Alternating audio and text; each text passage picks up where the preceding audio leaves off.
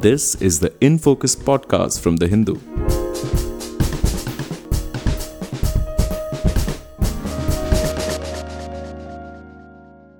Hello and welcome to the In Focus podcast from The Hindu. I'm Ramya Kannan, your host for today. The emergency committee met for the 15th time and recommended to me that I declare an end to the public health emergency of international concern. I have accepted that advice. It's therefore with great hope that I declare COVID 19 over as a global health emergency. The recent announcement from the World Health Organization that COVID 19 would no longer be considered a public health emergency of international concern sort of threw a spanner in the works.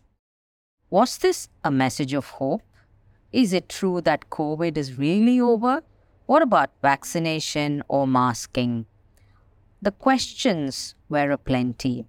Today, we have with us Dr. Soumya Swaminathan, former chief scientist of the WHO and present chairperson of the MS Swaminathan Research Foundation in Chennai, to bring in some clarity to the issue. Good afternoon, Dr. Soumya Swaminathan. It's uh, good to have you back in India. And uh, also, we're hoping that uh, the recent declaration by the WHO that COVID pandemic is at an end. Is it truly, you know, a hopeful situation or is there are there layers to this? Yeah, that's a very good question because I think we have not reached the end of the pandemic. What is over is the acute phase of the pandemic, which had been characterized as a public health emergency of international concern PHEIC by the WHO. That is what has been now lifted. So it's no longer considered a public health emergency, but the WHO DG did warn that it's still a global threat. And there are a couple of reasons for that. The first one is that the evolution of the uh, COVID is still unpredictable. We could have at any time a variant that's not only more transmissible, that's what we expect the new variant to be, but could also cause an increase in clinical severity of disease. So the only way to be prepared for something like that is to continue the monitoring, the surveillance, especially the genomic surveillance, and correlate that with the clinical and epidemiological findings. If at any time any country reports that they have uh, seen a variant or even a recombinant that has properties of increased clinical severity, then the WHO might go back again to this public health emergency situation. So I think for the next couple of years, I would say, till this virus actually settles into a pattern, which it has not yet done, we cannot be sure of its next uh, form. Of course, COVID 19 is here to stay. We all know that. But we could still be faced with some surprises and we need to monitor and adapt our responses as the situation demands. Right. I'll just add to that. I said, it's a virus evolution, but it's also other factors, which is mainly the waning of immunity. So whatever immunity we now have today because of vaccines and or natural infection is expected to wane over a period of time. For something like influenza, we are now used to an annual vaccine, particularly for high risk groups. And every year, the vaccine composition changes. We don't yet know if COVID is going to require something similar. Are we going to need um, an adapted vaccine every year, particularly for the high risk groups, to protect us from severe disease? Or the immunity we have today, is it going to last us? That question can only be answered you know, over a period of time. And the third uh, variable, of course, is human behavior. And during the first two years of the pandemic, people were very guarded. People wore masks, they avoided unnecessary gatherings, etc. Clearly, all that is no longer happening. People are gathering in large numbers. You know, there are conferences, there's international travel, and therefore the risk of new variants spreading quickly uh, is also very high. So these are the reasons why we need to continue to be quite cautious and vigilant. Right. Um, that actually throws up a couple of interesting points that we might, uh, you know, sort of spend some time on. One is uh, you mentioned the vaccines and uh, you mentioned influenza, which uh, uh, has multiple iterations of the vaccine depending upon the strain, the current strain. Um, is it going to be the future for COVID vaccination as well? Is there going to be uh, an iteration every year or every couple of years? And um, do governments now have to, uh, you know, put in place a policy for adult vaccination, adult and child, but uh, basically a policy? So as of now, I think the policy is for people to get their primary course of vaccination, which is two doses plus a third dose or a booster dose, which in many countries um, has been at a very low rate of uptake, including in India, where I think it's under 20%, the third dose. And in that, even in the high risk groups, I think it's like 30, 35%. So the third dose is, is what is expected to give us long lasting immunity and protection.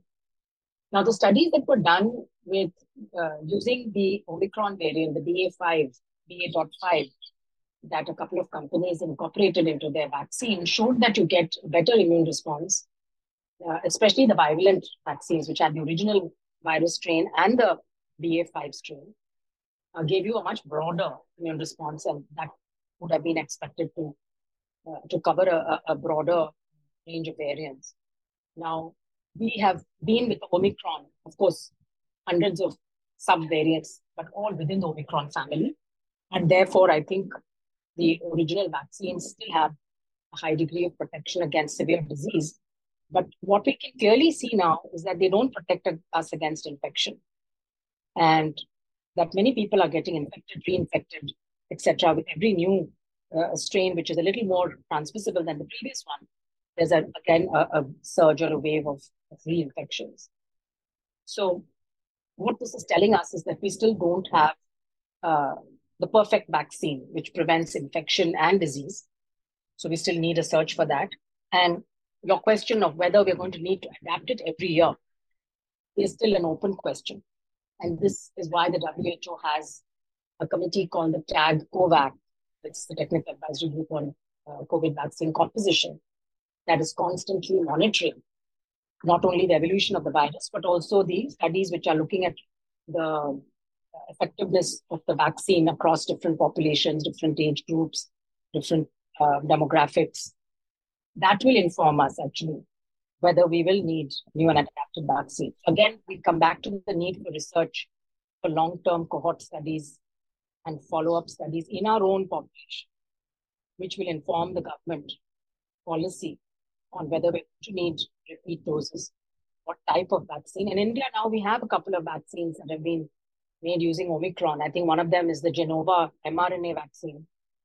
And I think the Bharat Biotech nasal vaccine also uses uh, Omicron. And it could uh, easily be uh, introduced by other companies if there is a clear need.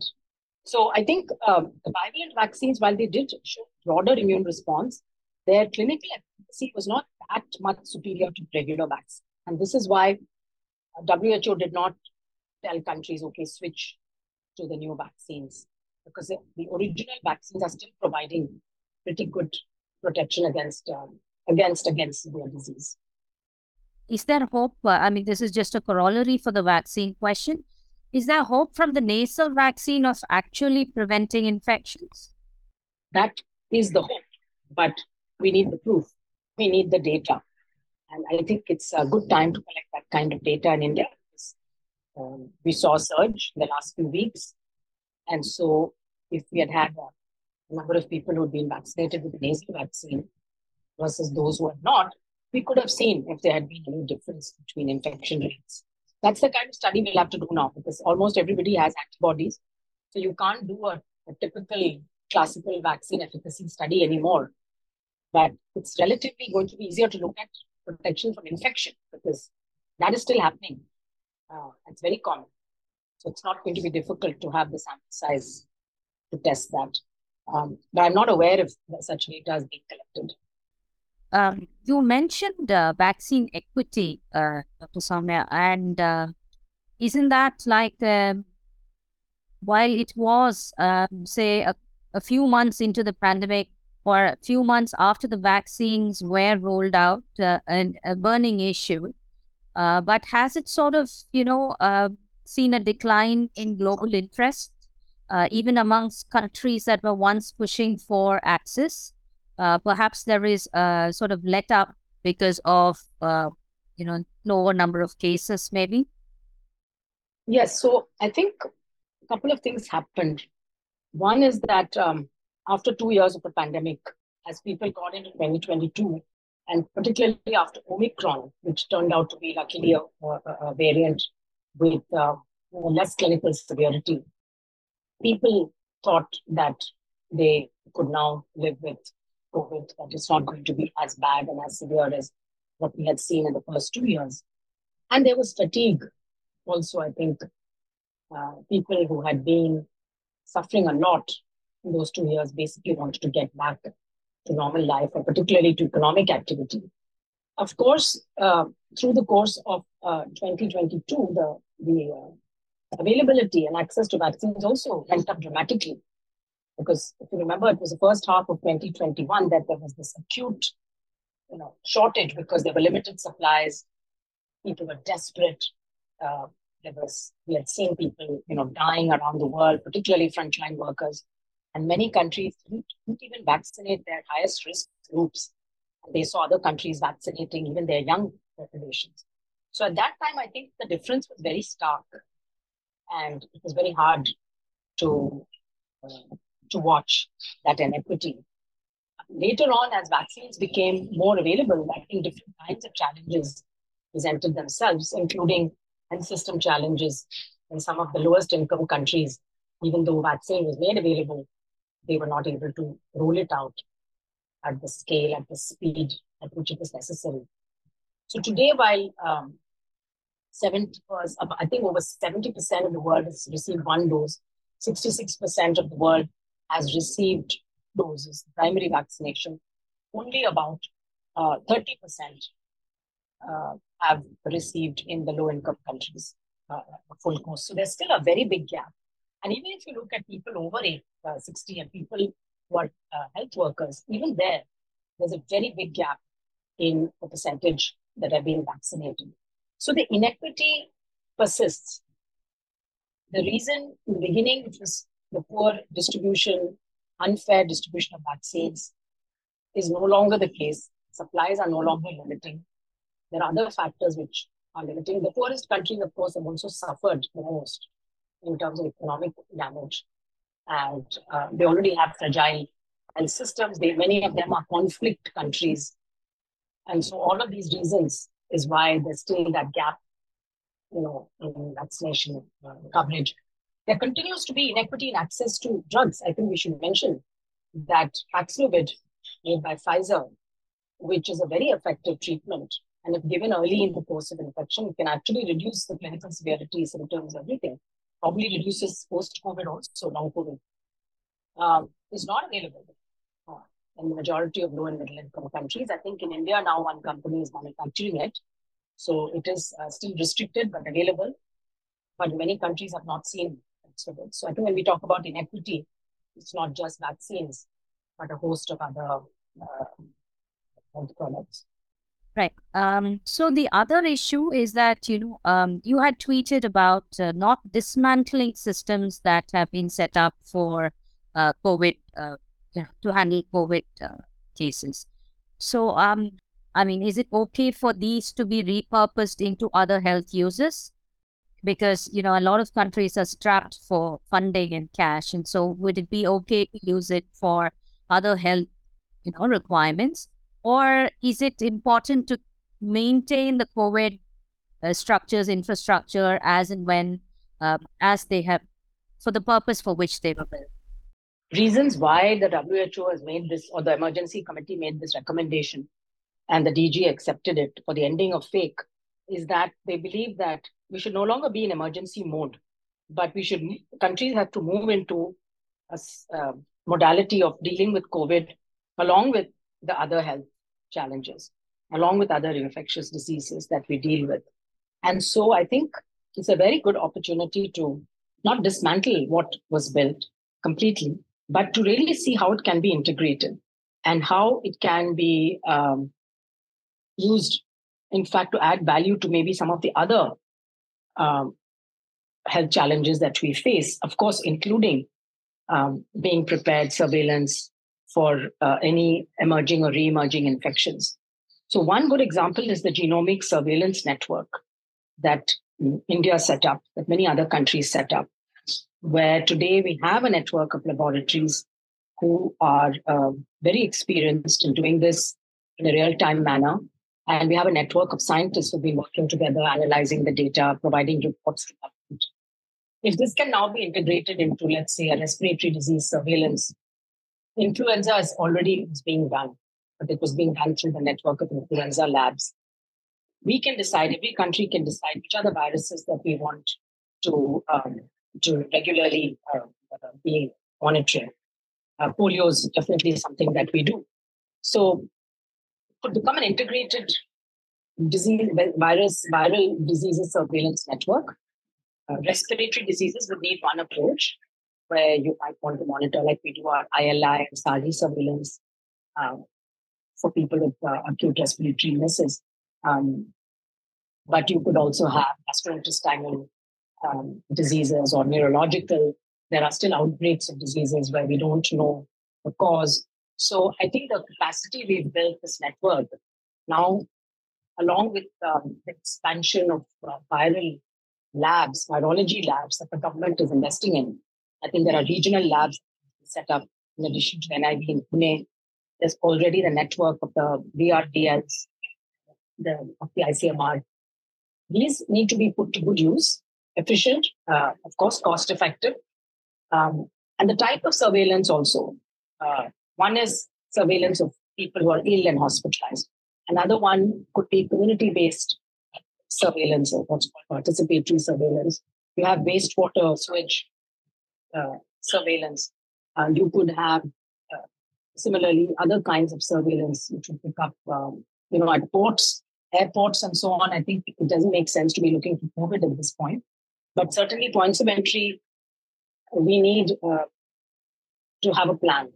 So I think surveillance, collab- what is called collaborative surveillance, how to use that data, and, and also how to make information from that data available.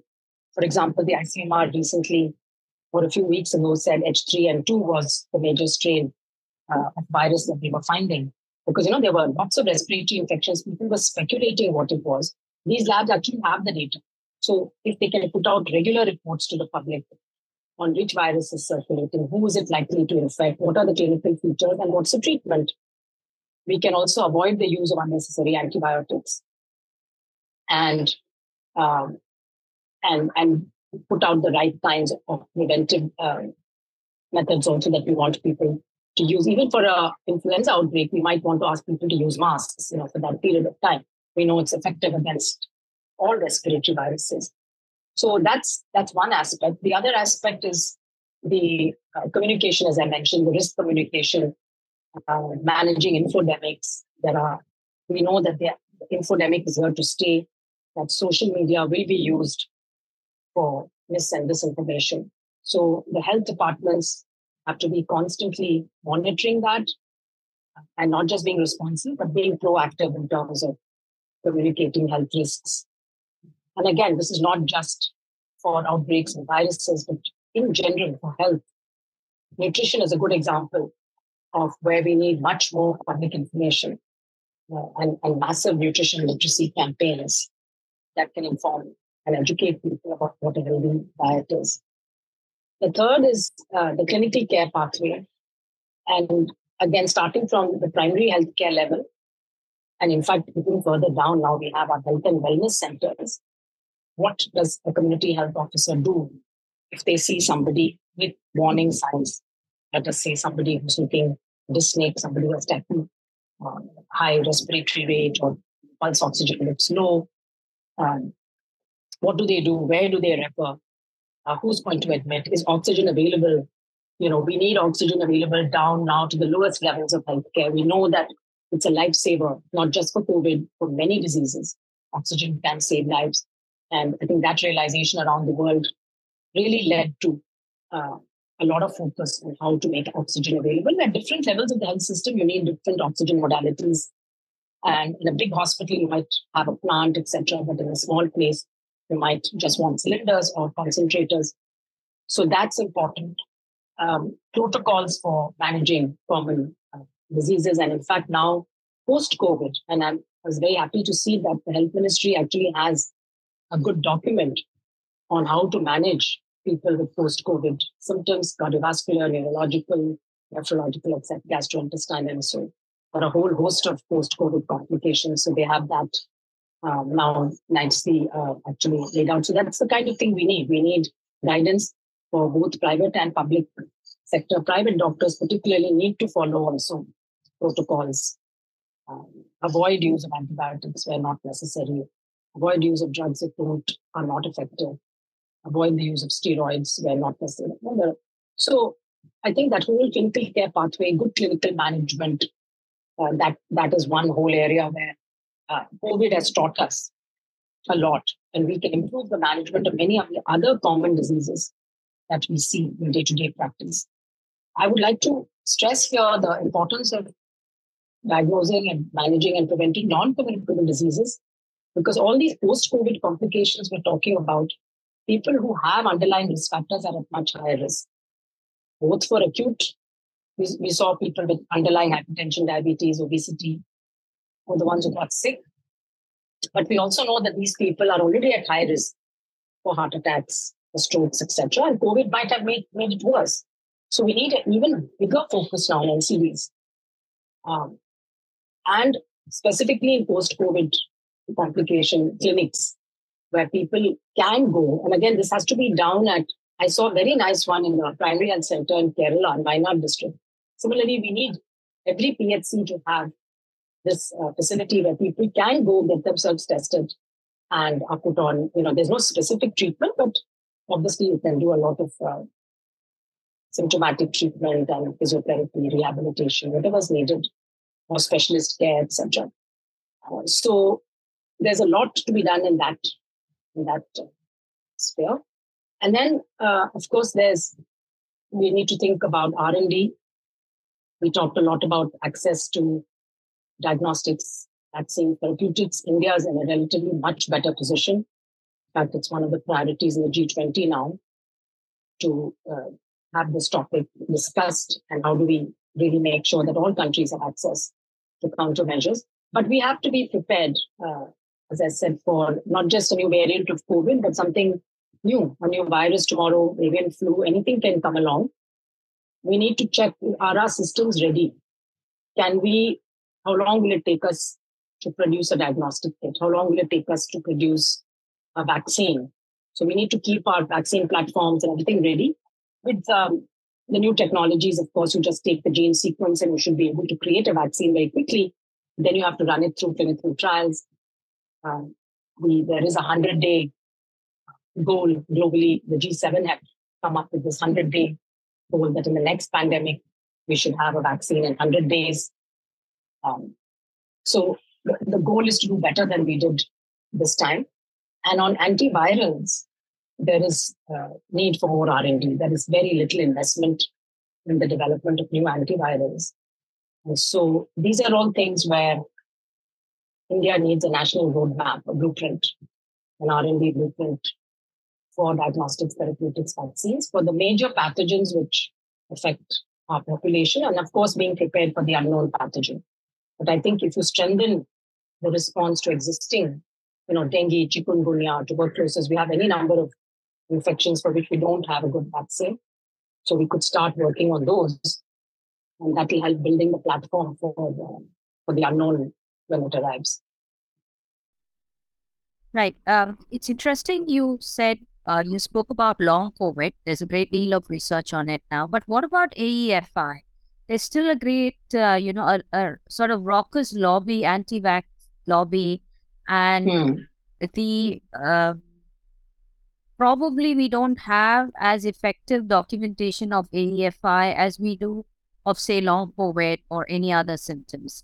Um, is is it necessary now to uh, you know put in place a system to monitor AEFI, or or are we past that we are past that, I think, because in the sense that uh, we're no longer doing uh, you know active vaccination.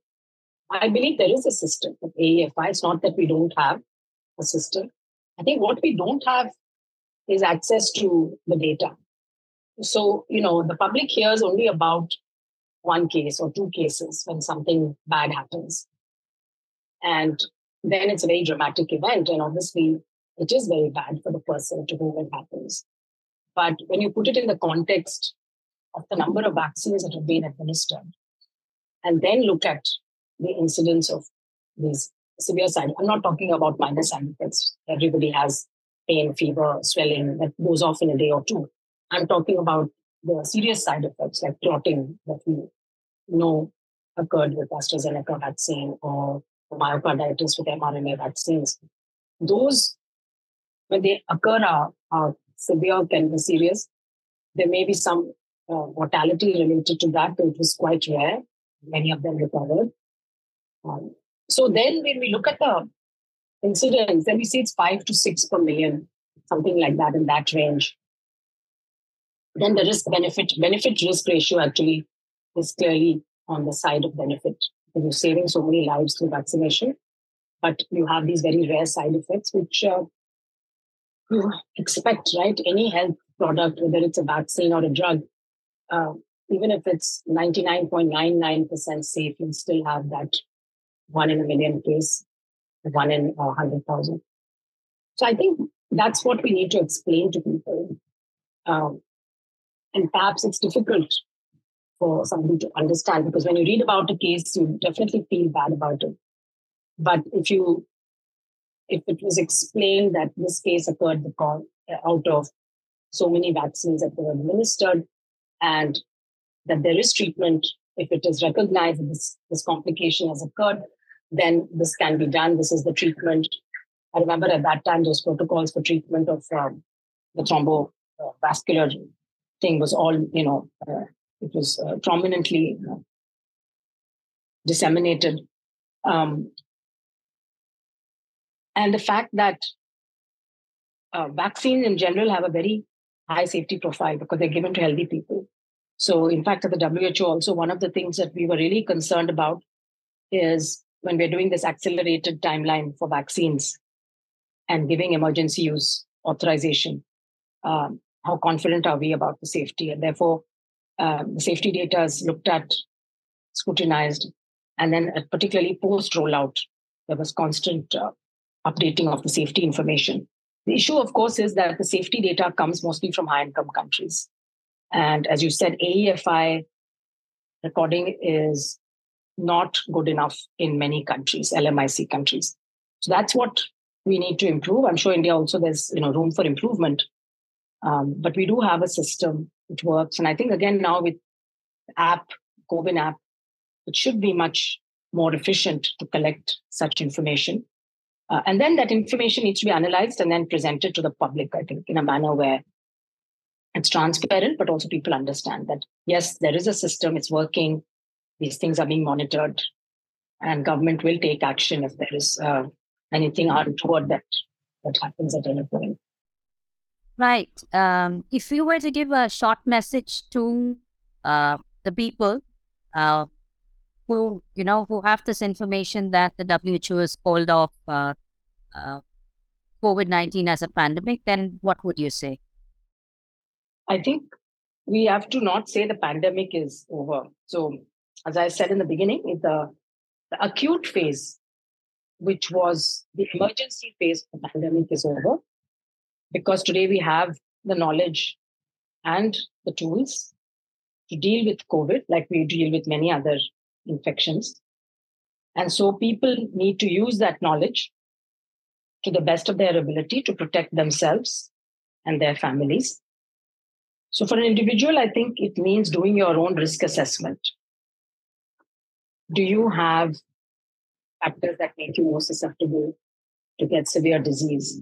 Have you been vaccinated? Have you had your booster dose, the third dose? Um,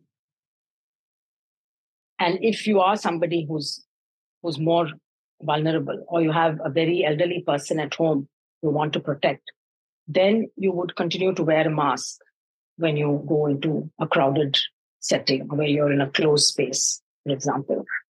Even recently, we know that you know, there was this CDC conference in the US where a lot of people. So these are situations where, where the risk of infection is high. And so I think people need to know that it's still good to wear a mask. The other situation where you must wear a mask is if you are sick. So if you yourself have a cough and cold, doesn't matter if it's COVID or not COVID, it makes public health sense to wear a mask if when you're going out of home so that you're protecting others in the bus or you know very often you see people coughing uh, in buses or planes or trains where without anything over their mouth and so i think that cough hygiene that respiratory hygiene we all learned that. Hand hygiene is extremely important. These are things which will protect us from other respiratory infections apart from covid. So they're just good practice for us. Um, so I think vaccination, you know, wearing masks, avoiding places if you think that you're you're a vulnerable person, and uh, respiratory hygiene, hand hygiene, you know, this whole business of spitting, I hope went down and can stay down.